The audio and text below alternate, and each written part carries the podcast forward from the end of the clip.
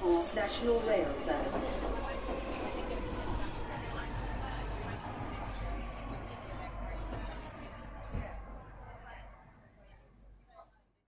Bine ai revenit în stația Londra. Eu sunt Manuel Cheța de la manuelcheța.com și tu asculti podcastul Un român în Londra. În acest episod numărul 191, pe care l-am denumit Omicron OMG, voi vorbi puțin despre pagina făcută de cei de la witch.co.uk legată de drepturile consumatorilor din UK și puțin el despre educație financiară, respectiv ce sunt acele ISAS și Shares ISAS.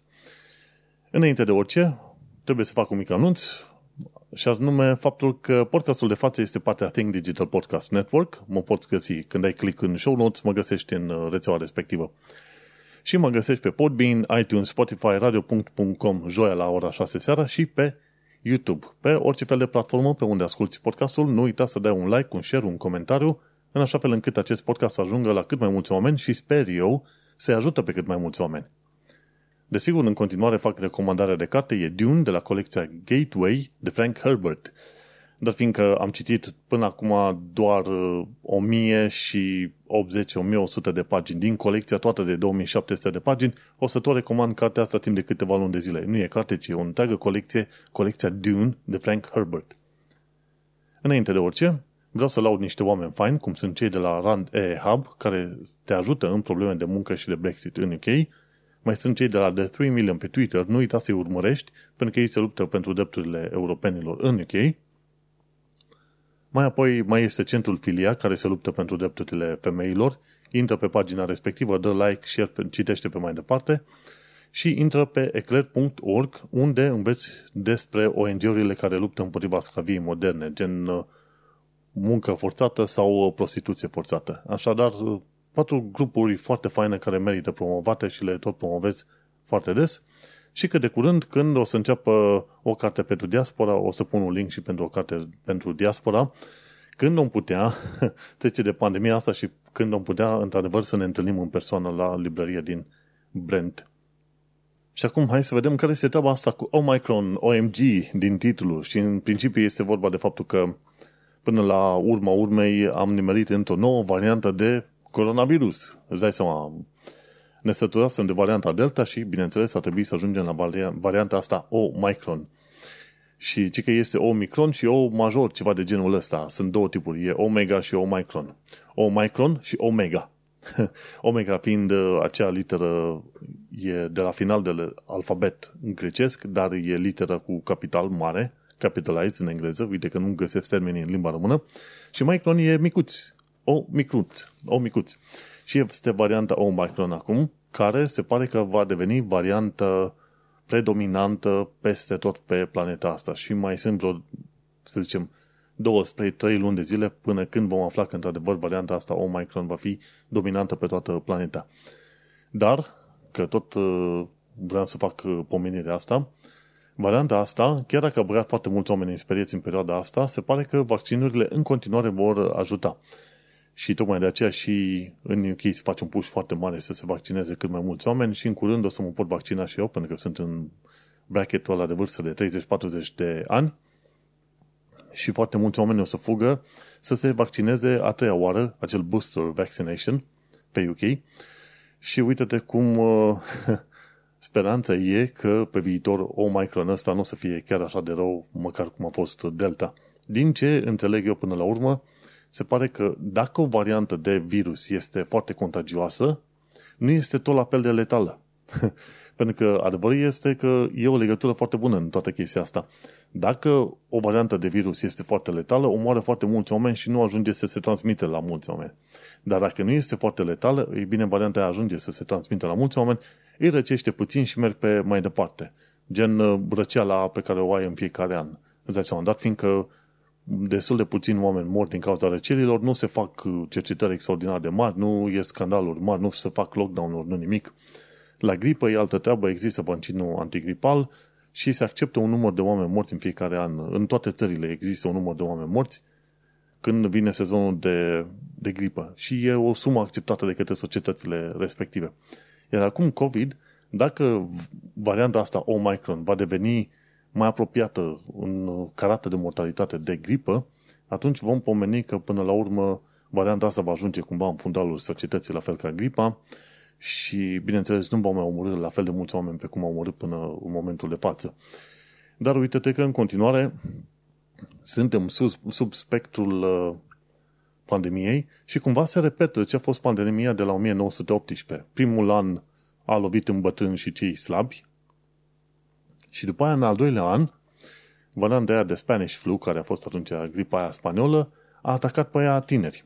Și interesant cum, la 100 de ani de, de zile distanță, lucrurile se petrec aproape în același mod. Bineînțeles, acum avem tehnologie, vaccinuri pregătite și așa mai departe. Numărul de morți care ar, care ar fi putut fi pe planeta asta este în momentul de față destul de mic. adică nu, pardon. Numărul de morți care ar fi, fi putut fi ar fi însemnat undeva 5-10 ori mai mult decât e în momentul de față. Și uite-te cum, cumva repetăm epoca, 1918. Tocmai de aceea este bine să înveți din istorie puțin tel, ca să-ți dai seama cât ar putea dura o asemenea pandemie, ce efort presupune și așa mai departe. Tu îți dai seama, oamenii deja sunt uh, săturați de noua, noul ăsta val și gândește-te că avem uh, cunoștințe, să zicem, vecini de pe aici, pe unde stăm, vreau să plece în Europa, la un moment dat în concediu, acum de Crăciun. Și n-au putut, pentru că țările, destul de multe țări în continentul european, deja au început să închidă granițele. Și așa că, uite că în, nu, nu numai să închidă granițele, dar să facă acele lockdown-uri și, bineînțeles, trebuie să stai în carantină.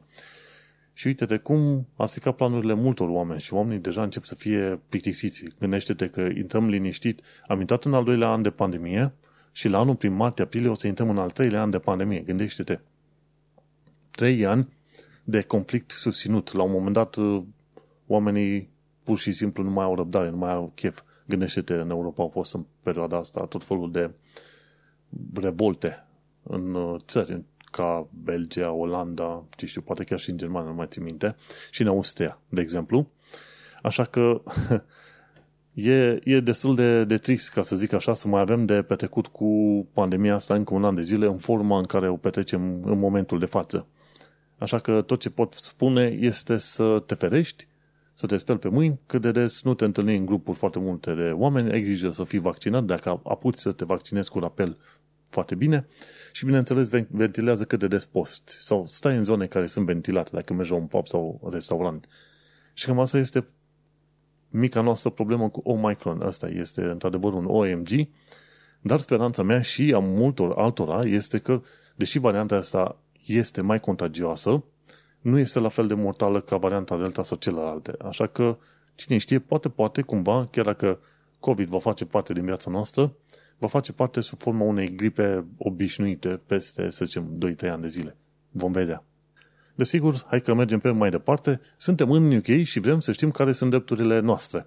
Adevărul e că este destul de greu să știi care sunt drepturile tale și în România, de exemplu, dar știi că în România ai acea protecție a consumatorilor. În UK încă nu, nu știm foarte bine cum sunt regulile și, bineînțeles, vorba aia, foarte mulți oameni când vin pentru prima oară în UK, grija lor nu este tocmai protecția consumatorului, pe cât este să își găsească un loc de locuit, un loc de muncă, să mai înțeleagă cât de cât legile locale și cam atât, nu? Să meargă la, la lucru mai înalte, gen drepturile consumatorilor, ori, cum o să povestesc puțin mai încolo despre acel ISA. Și uite-te că există un link foarte fain. Sau cel puțin caută pe Google, oriunde te duci, caută which.co.uk spațiu Consumer Rights, drepturile consumatorilor. Și cel mai probabil o să ajungi pe pagina asta which.co.uk slash consumer rights și pe consumer rights e totul împărțit pe mai multe categorii, gen broadband, energy, energy, insurance, letters, mortgages, scams, shopping, travel, money. E, sunt aici 3 ori 1, 2, 3, 6, 18 categorii diferite. Și, bineînțeles, de exemplu, dacă ești interesat să faci o reclamație sau care sunt drepturile tale legate de broadband, telefon și TV, uite acum. Ce se întâmplă când uh, internetul tău este prea încet? Și este un, uh, un articol în care ți se explică ce se întâmplă dacă e un internet destul de problemă, există un Ofcom Voluntary Code la care poți să aplici și, bineînțeles, îți arată și cum poți să mergi pe mai departe. Bineînțeles, îți spune și cum poți să faci o plângere, știi? Contact your broadband provider, is it your router, Ofcom action și uh, formal complaint, după aia alternative dispute resolution. Deci poți să ai o chestie alternativă, nu ai o chestie gen, cel puțin din ce am observat eu, nu e o chestie gen uh, protecția consumatorilor, ci sunt mai multe departamente, depinde de serviciul de care de beneficiezi aici în UK. De exemplu, mobile phones. Dacă te duci să vezi că e o problemă cu mobile phones, să zicem că să zicem mobile phone complaints, unde faci plângeri, știi? Dacă ai fost uh, păcălit de către provider, ce poți să faci? Ceri phone recordings, poți să te duci la Ofcom să te plângi de telefoane și zici, există o regulă Consumer Protection from Unfair Trading Regulations și trebuie să cer promisiuni în scris și, bineînțeles, te mai schimbi, te duci pe altă parte. Deci ăștia pe pagina de la which.co.uk îți dau destul de multe sfaturi. Bineînțeles, ei nu sunt singuri în UK. De exemplu, pe tot felul de probleme, ți se cere să te duci pe Citizens Advice. Și acum dacă te duci Citizens Advice UK, sigur dau de vreo pagină care e interesant, dar e citizensadvice.org.uk și atunci search for advice și zici broadband. Să vedem dacă au ceva pentru broadband. Și cancelling a phone, TV și ce vrei tu. Și de sfaturi cum să rezolvi tot felul de probleme și dacă nu le rezolvi, ei îți pot da mai mult, îți oferi mai mult ajutor, cei de la Citizens Advice. Ori sun la telefonul 0808 223 1133, ori completezi un formular uh, online. Și vezi, până la urmă trebuie să ții minte două site-uri marșilate în UK dacă vrei să fii ajutat pe chestii de consumer rights, which.co.uk sau uh, și citizensadvice.org.uk. Și atunci, în felul ăsta, poți cât de cât să te asiguri că ești protejat. Bineînțeles, uh, sunt și forumuri pe care poți citi informații, ori dacă nu, cauți în Google direct și găsești și pe acolo. Dar uh, este important, mai ales site-ul Witch, și să nu uita să te înscrii la site-ul Witch, Witch unde m-am înscris și eu. Pentru că de curând ei au publicat două articole chiar foarte faine. De exemplu, e, fir- e furtuna asta foarte mare numită Storm Arwen, care a făcut uh, dezastru în zona Scoției mai ales, unde au bătut, au bătut vântul de 160 km la oră, de, efectiv taifun în toată regula. Și ce s-a întâmplat? Unii oameni nu au avut curent electric și atunci, în articolul ăsta pe care l-am pus și în show notes pe manuelcheța.com, ei explică, ok, ce, ce ai de făcut pentru a fi compensată. Dacă durează prea mult timp, ok, ce se întâmplă, ce bani ar trebui să primești. De exemplu, dacă în timp de 24 de ore nu ai curent electric acasă, ai voie, te poți primi 70 de lire de la firmă. Dacă în continuare nu ai curent electric, poți primi în continuare 70 de lire pe fiecare interval de 12 ore până la un maxim de 700 de lire. Nu vezi? Deci există niște protecții cât de cât. Sau dacă cumva avionul n-a mai zburat din cauza vremii rele, uite, tu ai dreptul să ceri de la de la compania de, de zbor două telefoane gratuite, poți să suni pe cineva două apeluri, să-ți dea mâncare și băutură, respectiv mâncare și apă, refreshments, nu alcool, da? Unde s-au gândit oamenii? Alcool, vezi să nu. Și bineînțeles, dacă e nevoie să stai peste noapte în aeroport, trebuie să-ți ofere hotel accommodation gratuită. Și atunci citește articolul ăsta, ce se întâmplă în caz de furtună. Sau, de exemplu, dacă ai cumpărat un telefon, un uh, TV de la John Lewis, un Samsung TV și nu este funcțional sau a avut ceva probleme, e bine, e un articol și pe chestia asta în care ți se povestește ce ai de făcut pe acolo. Așa că nu uita să te înscrii la site-ul ăsta which.co.uk, are pagina aia cu Consumer Rights, dar înscrie-te și la site. Și așa o să poți o să poți primi informații cât se poate de des. La site se te poți înscrie prin uh, RSS, poți să urmărești și pe Facebook și pe Twitter și pe YouTube. Eu sunt înscris pe YouTube și pe RSS. Și nu știu dacă am e-mail, nu cred că primesc e mail de la ei, dar probabil că ai putea dacă vrei să te înscrii pe undeva. Pentru că e important să primești informații din asta, chiar dacă nu ai nevoie imediat. Măcar afli unde să te duci. Cred că un skill foarte bun pe care îl poți avea în UK odată ce te-ai mutat în UK este să știi unde să te duci la nevoie și ce lucruri să întrebi Google. Băi, vreau să știu unde ajung în punctul cu tare. Și cu asta basta, știi?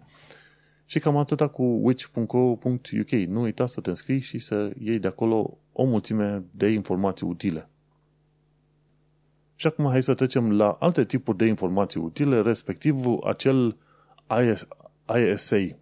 Cred că de foarte multe ori ai văzut că la un moment dat banca va veni și ți-a spus, bă, de ce nu vrei să-ți faci un cash, cash, cash ISA, CISA, cash ISA sau open în ISA, what, whatever. Cred că la un moment dat și pe radio.com era o emisiune din asta de vreo jumătate de oră în care se explica ce sunt acele ISA, ISAs. ISA vine de la Individual Savings Account. Și acum, în UK există o regulă foarte interesantă și o să explic de curând legată de ISA, care până la urmă îți, îți dă mai, ceva mai multă libertate și, să zicem, dacă faci treburile cât de cât corect sau bine, poți să ai un beneficiu mult mai mare decât să ții banii în bancă sau mai rău, la saltea. Am văzut că foarte mulți britanici, dar și români, aici veniți în UK, și scot banii fizic. De ce? Sincer, n-am nicio idee. În șase ani de zile de UK, nici nu știu dacă am văzut fizic a 10-a mia parte din, din salariu, din toți banii pe care i-am luat. Cred că acum am doar 5 lire fizic. În rest, am banii ținuți în cont, îmi plătesc uh, automat tot ce se poate plăti automat sau plătesc manual anumite chestii, din council, council uh, tax uh, se plătește automat, ca de exemplu. Chiria o plătesc manual. Și uite-te că nu am nevoie să am banii fizic în mână, nici nu știu, niciodată n-am avut salariul meu complet fizic în mână. M-a speriat dacă aș vedea așa de, de, de multe bacnote, că nu, nu e foarte mult ca salariu sau ca bani, dar atât de multe bagnote la un loc. N-am mai văzut așa ceva nici în România. În România aveam și eu salariu pe care îl aveam. La fel, făceam tot felul de plăți prin, uh, prin cardul și evitam, la fel cum fac și acum, evitam locurile unde nu se putea face plata cu cardul. Și comportamentul ăsta îl aveam încă de, de mult timp. De ce să umbli cu bani fizic când chiar nu ai nevoie? Plus că ai bacterii pe banii aia. Sunt, cine știe, pe unde au trecut banii prin ce mâini. Așa că, uite-te că a venit și vremea să învăț și eu puțin să am uh, o mică educație financiară legată de, ce știu, economii, dacă e vorba să am economii. Și în principiu sunt aceste ISA, Individual, Individual Savings Account. În mod normal, dacă vrei să îți economisești niște bani, 100-200 de lire pe lună, cât poți și tu pe acolo, le ții un cont, un, un savings account la banca ta. Cum se întâmplă.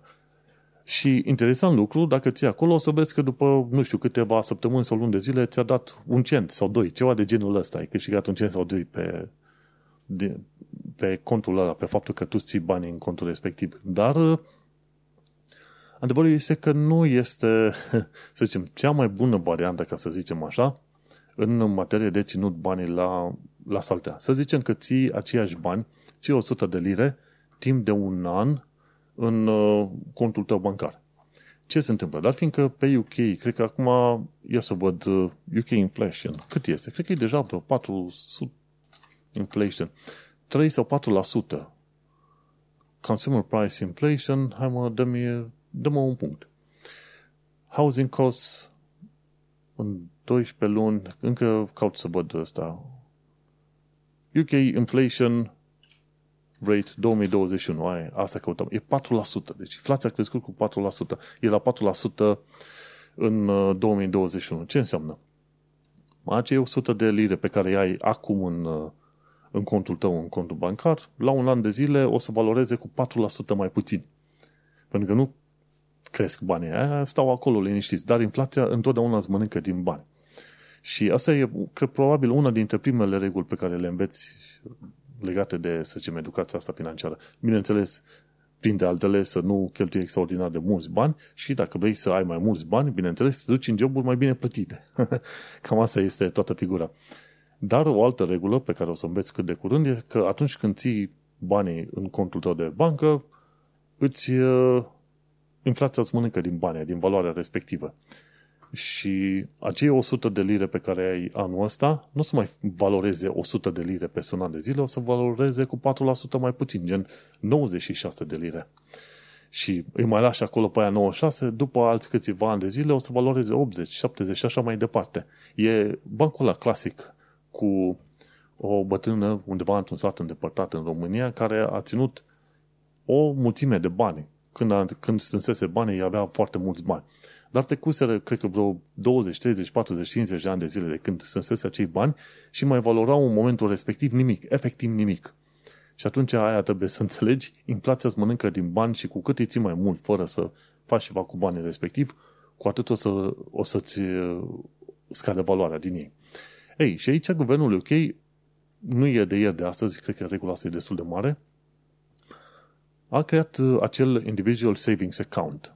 Și acum în Individual Savings Account fie îți poți uh, folosi o variantă numită Cash ISA, Cash Individual Savings Account, unde îți poți pune banii, de unde nu câștigi și nu faci nimic, e cam același lucru ca savings account din bancă. Sau poți să te duci pe alte variante, sunt vreo câteva variante, dar ce m-a interesat în ultima perioadă să învăț și să înțeleg și eu puțin mai bine e acel Shares and Funds ISA.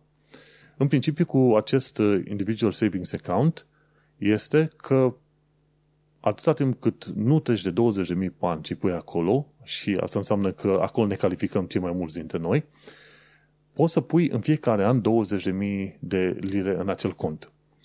Și asta ce înseamnă? Anul ăsta am pus 20, anul viitor mai pun 20, fabulez, da? Ok, fabulez, că nu, n-am, n-am de unde și foarte mulți oameni din, uh, poate chiar care ascultă acest podcast, n-au de unde să pun atât în fiecare an. Dar e o limită de sus. Și ce se întâmplă? Dacă banii respectivi reușești să investești cumva, să cumperi fonduri sau să cumperi acțiuni, ce câștigi de pe urma acelor bani, să zicem că ai pus 100 de lire în, uh, un, într-un ISA, în general, și ai reușit să câștigi o altă 100 de lire pe un an de zile, prin, din vari motive. Ei bine, tu, po- tu nu trebuie să plătești impozite pe banii respectivi în niciun fel. Și asta e un lucru destul de important. Cred că 99,9% dintre românii și probabil în populația din UK nu o să-și permite să treacă de limita aia enormă de 20 pe an și o să pune, o să poată pune, ce știu, 100, 200, cât pot pe acolo, pe lună sau pe an. Și un lucru important, pentru că nu vei mai plăti niște impozite. Și treaba care este? Nu o să, nu o să observi că este important aspectul ăsta decât atunci când, la un moment dat, ai avea un cont normal de acțiuni și le vinzi și după aia trebuie să dai guvernului undeva vreo 40%, mă gândesc că între 20 și 40%, dacă din acțiunile vândute tu câștigi mai mult de 12.000. Și acum, bineînțeles, trebuie să te pui să te informezi și tu mai bine. Caută în YouTube. Să știi că pe YouTube se explică foarte bine. What is an ISA 2021? Și o să ți se explice. Sunt tot fel de filmulețe care explică foarte bine pentru UK ce este un ISA. Varianta cea mai faină și cea mai interesantă la care să te uiți este cea Shares ISA. Sunt o serie de companii care uh, îți permit să-ți deschizi ISA la ei. Băncile, în mod normal, îți permit să faci treaba asta. Trebuie să vezi dacă banca la care ești îți permite să ai și un shares ISA. Și asta trebuie discutată cu banca respectivă. Dacă are un shares ISA, cred că te obligă cumva să deschizi un cont de investitor și sunt ceva pași de făcut. Dar adevărul e că sunt mai multe firme din astea care îți permit să-ți deschizi un ISA în UK și cauți. Mi se pare că la un moment dat erau firme gen uh, eToro, cred că mai era una care că e destul de scumpă, e Hargraves Lansdowne, și sunt tot fel de firme din astea, dacă stau să mă uit bine în conturile astea pe unde am urmărit eu materiale, like videos, hai să ne uităm la asta, sunt locuri în care poți să investești, bineînțeles. The best.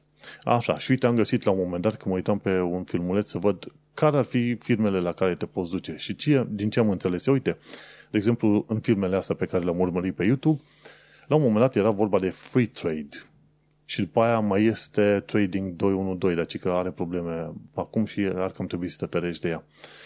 Deci e o firmă numită Free Trade și poți să-ți deschizi un uh, share ISA cu ei. Sau mai e un, o firmă IG, mai e o altă firmă numită Hargraves Lansdowne, mai e o altă firmă ce e uh, Vanguard, AG Bell, Interactive Investor. Sunt mai multe firme din astea care îți permit, ei cred că se ocupă și de bro, brokeraj, ceva de genul ăsta.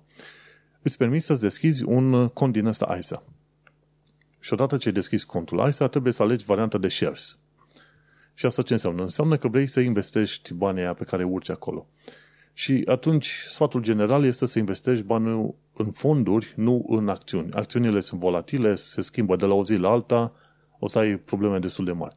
Dar, din ce am citit și din ce am înțeles, dacă îți iei uh, puncte în uh, fonduri, atunci, în principiu, depinde de fondul pe care îl alegi, fondurile astea cresc cam cu 5-10% pe an, ceva de genul ăsta. Există o medie, probabil sub 5% nu prea au scăzut, decât uh, probabil în vreo 2020. Și asta e, e cifra pe care o ții minte, undeva pe la 5%. Și ca să știi în ce fonduri apelezi, trebuie să te duci, de exemplu, la contul tău de pensie. Când lucrezi la tot felul de firme din asta pe aici în UK, știi că ești obligat să mergi la, la o anumită firmă de pensie. O parte din banii tăi, niște procentaje din, din salariul tău, se duc în contul de pensie. De exemplu, Scottish Widows e una dintre asemenea firme și mai e o altă firmă foarte mare. Și la Scottish Widows îți faci cont online, dar fiindcă se plătește pensia numele tău, și te uiți în, în detalii și pe acolo pe undeva te să găsești niște fișiere unde ți se explică ok, în ce investesc ăștia de la Scottish Widows. Și atunci te duci la Scottish Widows și vezi că ei de fapt investesc banii de pensie în diverse fonduri din alea. Fondurile, efectiv, ce caută? Sunt uh, firme foarte mari care investesc la rândul lor în, ce știu, 100-200 de firme diferite. Și atunci când o firmă pică, totuși mai sunt 3-4 care sunt în picioare. Și atunci, în principiu, fondurile n-au fluctuații din astea enorme și au și o creștere interesantă de undeva pe la vreo 5% pe, pe an. Și așa că, uite-te, cum uh, tu te poți gândi foarte bine să muți banii într-un asemenea shares ISA pe la o firmă gen Freetrade, IG, Hargraves, Vanguard, AG Bell și odată ce ai urcat acolo banii, îi investești într-un fond din ăsta și atunci, după un an de zile, o să vezi că valoarea fondului respectiv a crescut cu X%. Și atunci, ce poți face, ținând banii în uh, asemenea shares ISAs, tu măcar îi protejezi împotriva inflației. De exemplu, dacă după un an de ținut numai în bancă îți scade valoarea cu 4% din cauza inflației de 4% din UK, când ai un shares ISA, știi că valoarea va crește cu vreo 4 sau 5% în funcție de cum crește acel uh, fond de investiții. Și uite cum, asta e o informație pe care am învățat-o de curând și o dau pe mai departe. De ce? Pentru că este important să ai o minimă educație financiară. Să ții banii, e o, e o chestiune pe care am învățat-o foarte, foarte greu. Să ții banii în loc, fără să îi pui să circule, înseamnă să îi consumi aiurea, efectiv. Bani care stau se consumă aiurea datorită modului în care funcționează economia întregii planete. Ca informație generală, și o să închei aici cu subiectul ăsta interesant de educație financiară, ci că, la fel mă uitasem la un moment dat, zic, mă, cum ar fi să-mi iau, ce știu, să investesc 100 de lire în aur? Și aia am făcut. Și am, m-am informat, am văzut cum merge treaba și în principiu am văzut că cumva prețul aurului urmărește inflația. Dacă inflația scade, scade și prețul aurului. Dacă inflația crește, crește și prețul aurului. Și cumva am uh, observat că, de fapt, aurul este o metodă prin care îți menții valoarea. Și sunt ăștia, stai să-mi aduc aminte care sunt ăștia, uh, Royal Mint din UK, îți permit să-ți faci un cont, te verifică, trebuie să ai un card de UK, să locuiești în UK și, bineînțeles, să ai un cont bancar de UK. Și atunci, dacă vrei să-ți menții valoarea, îți cumperi acolo ceva aur. Au și o variantă numită aur digital, cum am uh, făcut-o la un moment dat. Și atunci știi că banii pe care îi pui acolo și mențin valoarea. Dacă vrei să mai crească în valoare puțin el, intri pe un shares ISA. Într-adevăr, e, sunt ceva pași de făcut, să mai înveți câte ceva, dar trebuie să înveți că după 100 de lire pe care îi lași acolo un an de zile, pa, mai bine încă 5 lire peste aia. Și e bine să ai un câștig decât un minus. Oricât de câștig, oricât de mic este, de-a lungul anilor se adună și iese tot mai bun.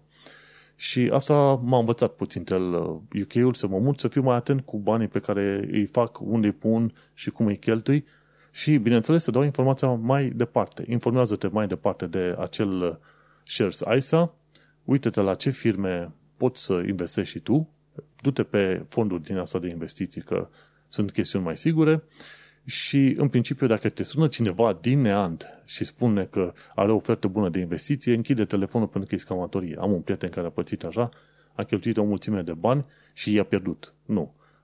Fondurile de investiții sunt mai ok, dar la fel trebuie să găsești firmele care sunt într-adevăr verificate de FCA din, uh, din UK. Așadar, nu uita. Învață și află ceva mai multe despre shares ISA pe online. Și uite că am ajuns la finalul primei părți, care fiecare dată, când am învățat câte o chestie sau când am avut o anumită părere, am împărțit-o, am dat-o mai departe. De ce? Pentru că și pe mine mă ajută alții și mă învață alții. Dacă pot să dau eu un sfat bun, o vorbă bună, o dau pe mai departe. Dacă nu, tac din gură și citesc despre pisici pe internet, dacă se poate. Și cam atâta este vorba. Uite că am ajuns la prima parte a podcastului partea care va fi difuzată pe radio.com joi pe la ora 6 seara. Cine vrea să asculte podcastul în continuare, să nu uite să intre, să nu uite să intre pe manuelcheța.com și să caute, bineînțeles, episodul 191 denumit Omicron OMG. Ne mai auzim! Și iată cum stăteam eu cu pletele în vânt și beam o cafea acum în pauza asta dintre jumătățile de podcast mi-am adus aminte că la un moment dat, uh, prin 2013, ziceam că vreau să-mi fac un podcast. Au trebuit să treacă trei ani de zile și să mă mut într-o altă țară ca să ajung să fac într-adevăr un podcast. Oamenii cumva vreau să mă audă vorbind, nu știu de ce, și cred că în continuare oamenii vor să mă audă vorbind, zic că am, am o voce audiogenică, ceva de genul ăsta. Cine e de acord să-mi trimită mesaje și să-mi spună de ce ascultă podcastul ăsta. Sunt multe situații în care eu ascult podcasturi și, bineînțeles, sunt înscris la vreo 40-50 de podcasturi. Multe dintre ele străine, bineînțeles, dar le ascult nu întotdeauna pentru calitatea informației și nu întotdeauna poate pentru noutatea informației. Pentru că urmăresc 300 de surse pe Feedly și urmăresc iarăși vreo 300 de canale de YouTube. Rare șanse să vină oamenii respectiv cu ceva nou în materie de știre. Dar oamenii respectiv vorbesc din uh, propria experiență și își aduc propriile comentarii, propria experiență, gen uh, cum au văzut ei de-a lungul timpului o evoluție a lucrurilor în domeniul respectiv și Asta e un lucru pe care îl apreciez mult. Plus că, la fel, se discută într-un cadru prietenesc și foarte liber și deschis, nu un limbaj de la de lemn, cum ești învățat la școală sau ceva de genul ăsta. O compunere de liceu, ceva de genul ăsta. Și uite că, până la urmă, ajung să ascult uh, podcasturi pentru că oarecum îmi plac oamenii respectivi. Poate nu întotdeauna mă interesează efectiv informația, dar îmi place să îi ascult și cumva să petrec timp cu ei, ceva de genul ăsta.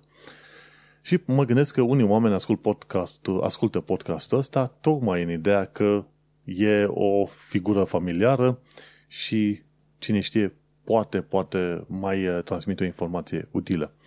Și uite așa că din 2013 tot m-am gândit să fac uh, podcast, dar am lăsat-o de fiecare dată pe alte, alte planuri, alte idei, alte timp, alți timpi. Și tot la fel cu educația asta financiară. La un moment dat mi-am făcut și eu un PFA în România, am avut curaj să fac un PFA. Pe PFA n-am făcut bani, că eu cred că am cheltuit mult mai mulți bani decât am făcut, dar a fost o anumită experiență. Cumva la un moment dat mi-am făcut curaj și undeva prin 2014 mi-am făcut și eu un PFA. Și pe mine m-a mirat că am stat atât de mult, dar uh, adevărul este că mai bine mai târziu decât niciodată. Și educația financiară, că de asta vorbeam în uh, cealaltă parte a podcastului, este chiar foarte importantă și e bine să fii învățat de mai mic. Să nu-ți fie, fie, să nu fie frică de bani, să nu-ți fie frică de acte, să nu-ți fie frică de contracte, de exemplu, să înveți și să înțelegi că alea sunt parte a vieții și a naturii umane sau societății în care trăim și să continui viața cu ele așa. O bună parte din viața mea n-am vrut să am de-a face în mod direct cu banii, să înțeleg cum se calculează rata, unde se duc banii, ce, care e treaba cu inflație și așa mai departe. N-am vrut efectiv să aud de treaba asta. Bineînțeles, pe de o parte, pentru că nici nu aveam ce bani să-i pun, să-i folosesc sau să-i dămuiesc, dar pe de altă parte aveam o aversiune foarte ciudată legată de, legată de educație financiară în genere de la economisit până la, ce știu, ideea de inflație, de exemplu.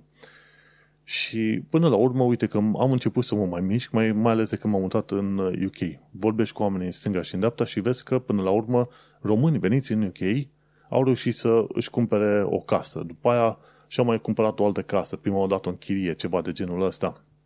Sau unii și-au luat în sharehold și după aia au reușit să-și iau o casă în străinătate, în străinătate fiind undeva prin Europa.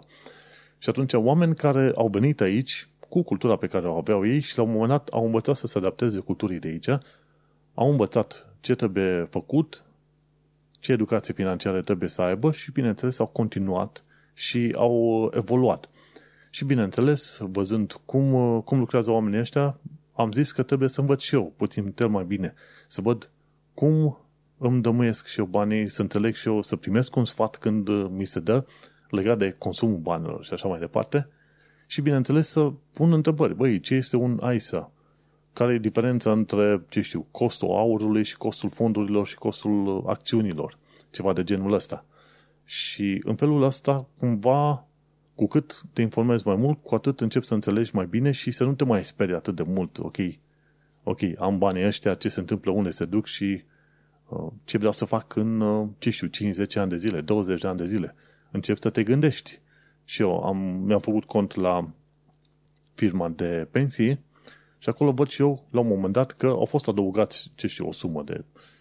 Bineînțeles că știu suma la ca idee. S-a adăugat o sumă de 10 lire și uite că după câțiva ani de zile suma aia a ajuns să fie de fapt o 13-14 lire, ceva de genul ăsta. Și te gândești că adăugând X bani pe lună, timp de 10, 20, 30 de ani de zile, se strâng suficient de mulți bani pentru pensie.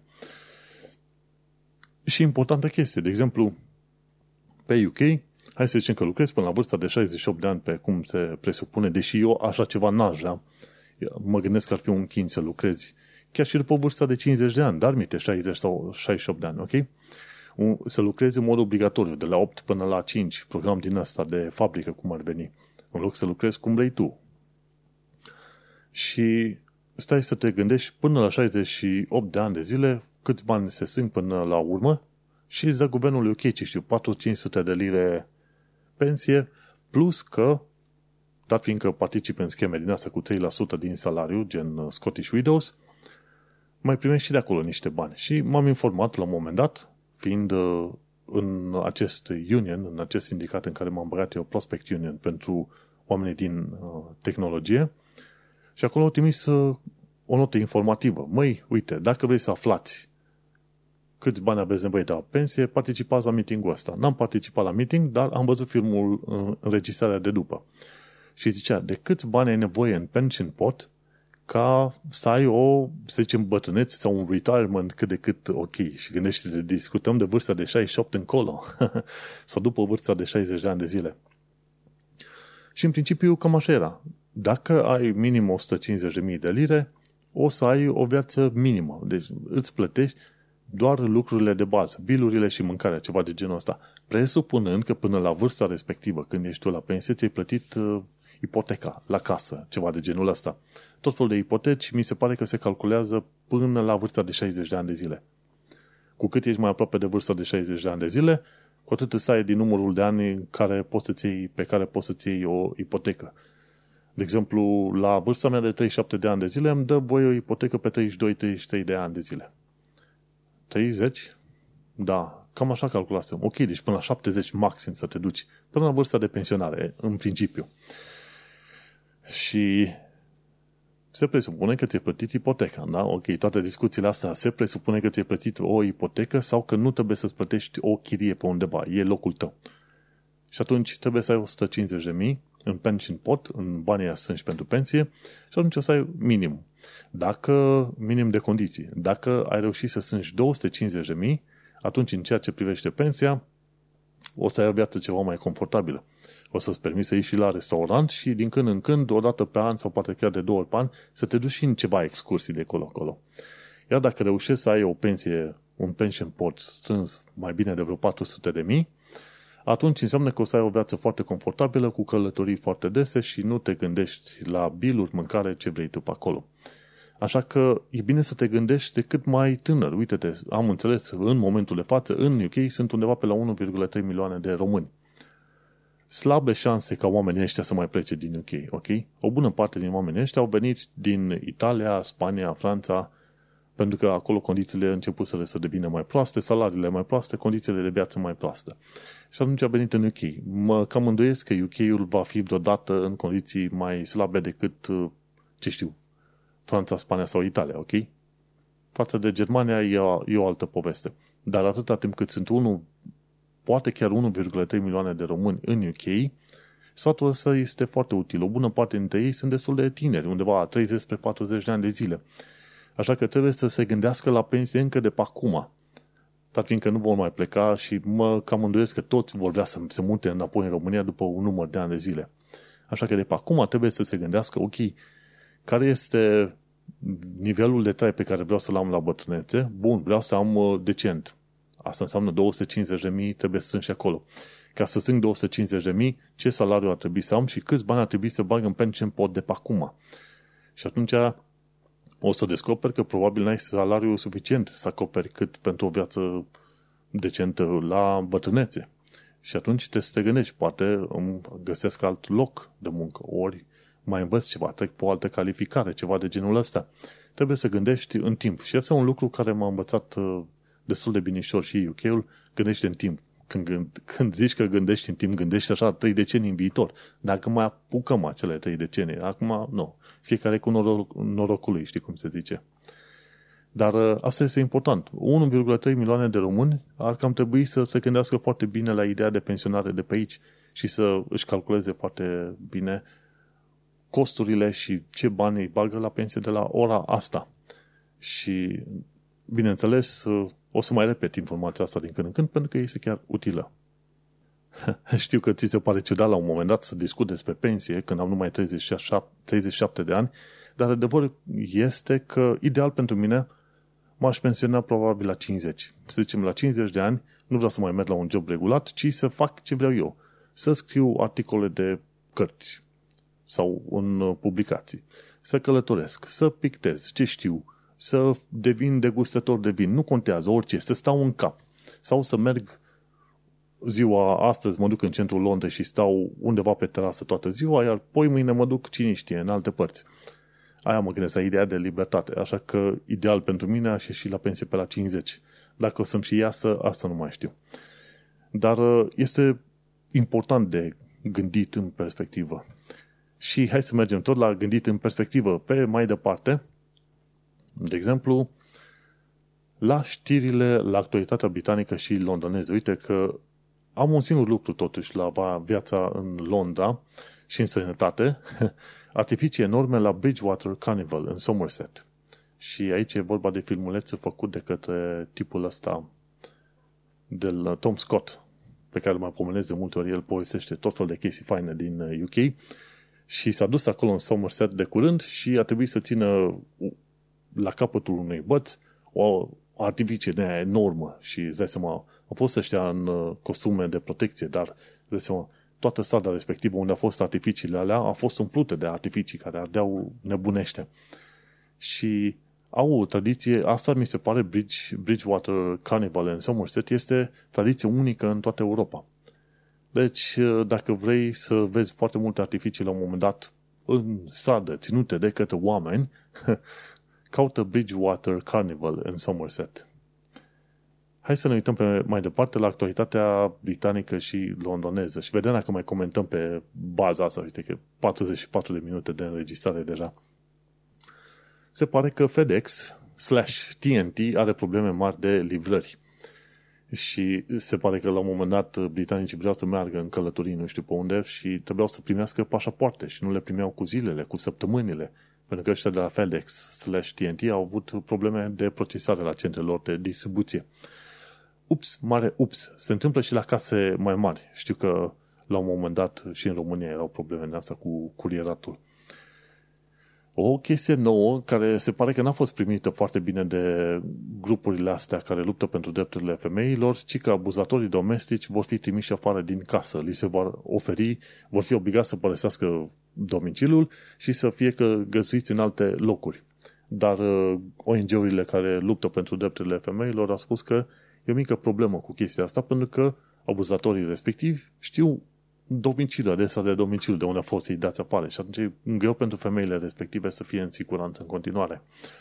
Dar este foarte fain că ăștia de la The Guardian pun foarte des accentul pe violență domestică și pe tot felul de chestiuni astea sociale, de care ar trebui să știm mai mult sau chiar și mai mult, ca să zic așa, pentru că sunt probleme relevante. Asta nu înseamnă că dacă se discută destul de des în The Guardian despre asta, că în UK ai pe bandă rulantă asemenea probleme. Sunt, sunt într-adevăr, sunt probleme. E o societate ca oricare alta, cu problemele sale și trăiești și înveți și bineînțeles e bine că se discută cât de des posibil pe tema asta, ca să fie, într-un fel, exemplu și României. Nu odată fac comparație cu România, de ce nu? În UK ce am aflat este că 17 milioane de oameni, aproape, hai să zicem, în principiu, o pătrime din populația britanică folosește schema din asta Buy Now, Pay Later. Adică cumpere acum un produs și îl plătești în rate, de exemplu, 3, 4, 5 rate. Și asta e un lucru foarte periculos. Pentru că oamenii, ne, neștiindu-se obligați să plătească toată suma acum, încep să se învețe să cheltuie enorm de mult și pe aia nu mai au cum plăti pe mai departe. Așa că asemenea scheme de buy now, pay later sunt destul de periculoase pentru foarte mulți oameni și încă nu sunt foarte bine reglementate în UK. În principiu, dacă nu îmi permit în momentul de față să iau ceva important, probabil prefer să mai aștept și să nu îmi fac un obicei din chestia asta, pay, buy now, pay later. Bineînțeles, la nevoie poți să cumperi și la mâna a doua. E eBay, site-ul ăla și că funcționează destul de bine. Sau dacă ai nevoie de haine sau anumite lucruri sau cărți, te poți duce la charity shops. Partenera mea merge și face tot felul de muncă și sprijin la charity shops, în special la Cancer Research, și îmi spune că sunt tot felul de produse pe acolo și multe situații în care nu ai nevoie să te duci neapărat la magazin să iei de nou, când poți să te duci într-un charity shop și să iei la un preț probabil de 50 ori mai mic decât în mod normal. Așa că nu întotdeauna una avea nevoie să plătești acum un preț full și mai apoi pe bucățele, pardon, buy now, pay later. Tesco Get Go. Se pare că Tesco vrea să facă magazine în stilul Amazon Fresh și mi se pare tot cu expertiză de la Amazon Fresh au făcut și ăștia de la Tesco, magazine în care nu sunt case de plătit, ci pur și simplu ții produsele, le pui în geantă, ai ieșit și la revedere primești informația în uh, timp util. În timp util însemnând, am înțeles, vreo 10 minute. Tesco se mișcă ceva mai repede când uh, e vorba să se trimită e mail cu factura de plătit, pe când Amazon Fresh cred că durează vreo jumătate de oră, ceva de genul ăsta. Dar uh, important lucru în toată afacerea asta este faptul că încep să apară tot mai multe asemenea magazine. În Londra mi se pare că sunt 5 Amazon Fresh, unul dintre ele este chiar în Canary Wharf, și a apărut un Tesco Get Go și probabil foarte curând o să mai, mai fie unul sau două de la Sainsbury's. Tot așa pe același sistem de la Amazon Fresh. Și din ce am înțeles eu, Amazon Fresh vrea să facă vreo 300-400 asemenea magazine în uh, tot UK-ul. Îți dai seama, te duci, îți iei produsele și ai plecat liniștit. Game over poveste. Foarte interesant. O chestie foarte interesantă este și faptul că, locuind în uh, Londra, când se inventează ceva și vor să promoveze acel ceva în Europa, sunt șanse mari că vor ajunge în Londra mai devreme sau mai târziu. Sunt șanse mari că vor ajunge mai devreme, dar nu mai târziu, înțelegi? Pentru că Londra este o piață destul de mare, inclusiv la firma la care lucrez eu de fashion, o bună parte din vânzări se fac în Londra, în oraș. Și când zicem de Londra, e vorba de o, un oraș, de fapt se numește o metropolă sau poți să zici chiar mega oraș, 9 milioane de locuitori. Și atunci îți dai seama, destul de mulți oameni care, o parte dintre ei, chiar își permit să cumpere tot felul de lucruri. Așa că atunci când se inventează ceva și vor să promoveze din SUA, din Silicon Valley, New York, ce vrei tu, în Europa, mai mult ca sigur vor ajunge și prin Londra. Așa că fiind în Londra, ești cumva privilegiat din punctul ăsta de vedere când este vorba să se lanseze chestiuni noi, mai ales în domeniul științei și tehnologiei. Mergem pe mai departe ce am aflat de curând e că HMRC bagă frica în uh, self-employed. Și am înțeles că ar fi niște scheme, nu, nu știu foarte bine cum, cum uh, funcționează treaba asta, uh, o bună parte din oamenii self-employed și contractori au s-au folosit de anumite împrumuturi, nu știu exact cum funcționează sistemul respectiv, Și atunci cei de la HMRC au uh, venit pe urma oamenilor cu un fel de loan charge. Și zeci de mii de oameni mm, au fost uh, obligați acum să plătească chiar zeci de mii de lire înapoi către HMRC, pentru că HMRC consideră că banii luați de oamenii respectiv trebuiau cumva taxați. Efectiv, nu știu exact care este treaba, dar este un alt motiv pentru care trebuie să fii foarte atent, mai ales dacă ești self-employed. Cumva, în UK, se pare că roțile sau soata se îmbârte cumva împotriva oamenilor care sunt uh, self-employed. Așa că de cele mai multe ori, dacă ai șansa, de ce nu du-te și lucrează ca angajat permanent? Gândește-te, dacă vrei să-ți iei un mortgage, un împrumut la bancă sau să te muți cu undeva în chirie, este puțin mai complicat ca self-employed decât ca om angajat la firmă mare, permanent, cu contract, știi? Și o ultimă chestie, ci că home office creează un mediu ostil, inclusiv a azilanților care au dreptul de a cere ajutor. Cred că asta nu este o poveste nouă, dar adevărul e că cumva home office reușește să-și atragă, să zicem, optobiul de la toate categoriile posibile de oameni și, bineînțeles, ajung să fie afectați cu acel mediu ostil, ci că noi creăm, vrem să creăm un mediu ostil imigranților ilegali, dar ce ajung să creeze este o tensiune și un mediu ostil imigranților normali. și atunci, cumva, o bună parte din oameni se cam, se cam uh, fâstăcesc când aud de home office. Nu mai vorbim de alte chestii. Și guess what? Ce s-a întâmplat de curând e că sindicatele Border Force dau în judecată home office și spun că vor cere ofițerilor să refuze întoarcerea bărcilor cu refugiați. Știi, planul lui Priti Patel era ca atunci când uh, Border Force merge cu, patrulează apele în jurul uh, Marii Britanii și vede vapoare cu azilanți, cu refugiați, să oblige vapoarele respective să le trimită înapoi. Ori n-ai cum să obligi vapoarele, vapoarele bărcile alea micuțe să meargă înapoi, decât dacă la un moment dat le, te bușești din ele, să le dai, le dai peste cap, să le împingi.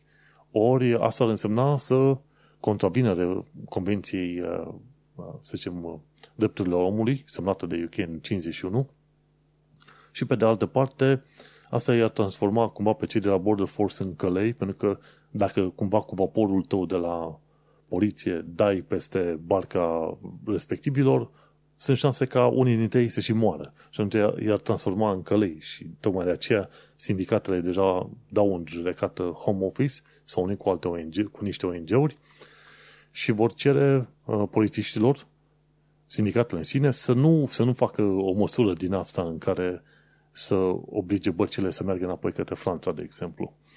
Și adevărul e că faptul că a fost uh, aruncată în public chestia asta de Piti Patel este o chestie foarte, foarte urâtă, nasoală, ca să zic așa.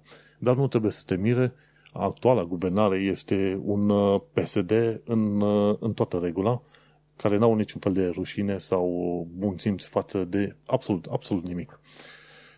Dar uh, asta e. Din fericire, societatea britanică este puțin mai diferită decât uh, uh, politicul, deși tot societatea britanică a votat acest politic. Știi cum este? Trăim într-o lume a contradicțiilor, asta e viața, continuăm. Dar adevărul e că home office își aduce oprobiul și sunt curios să văd când, la un moment dat, home office va fi pus cu spatele la zid și când îi se vor aduce, să zicem, în vedere cât se poate de public, tot felul de abate și tot felul de nebunina asta care le vine sora în cap acolo. În fine, ideea este că am ajuns la finalul actualităților britanice și londoneze. N-am vrut să vorbesc de foarte multe lucruri pentru că, uite, suntem la final de, de episod deja și nu, nu are rost să plictisesc oamenii cu multe, multe știri, ca să zic așa. Și uite-ne că suntem la final de episod, episodul numărul 191 denumit Omicron OMG. Am vorbit despre Witchco UK și pagina pe care a făcut-o ei legată de drepturile consumatorilor în UK și despre educație financiară, adică puțin despre pensie și despre acele shares ISA de care ar fi bine să te informezi ca să-ți fie mai ușor, mai ușor puțin pe viitor. Până una alta, eu sunt Manuel Cheța de la manuelcheța.com și tu asculta podcastul Un Român în Londra, iar noi ne auzim pe săptămâna viitoare. Succes! National Rail Services.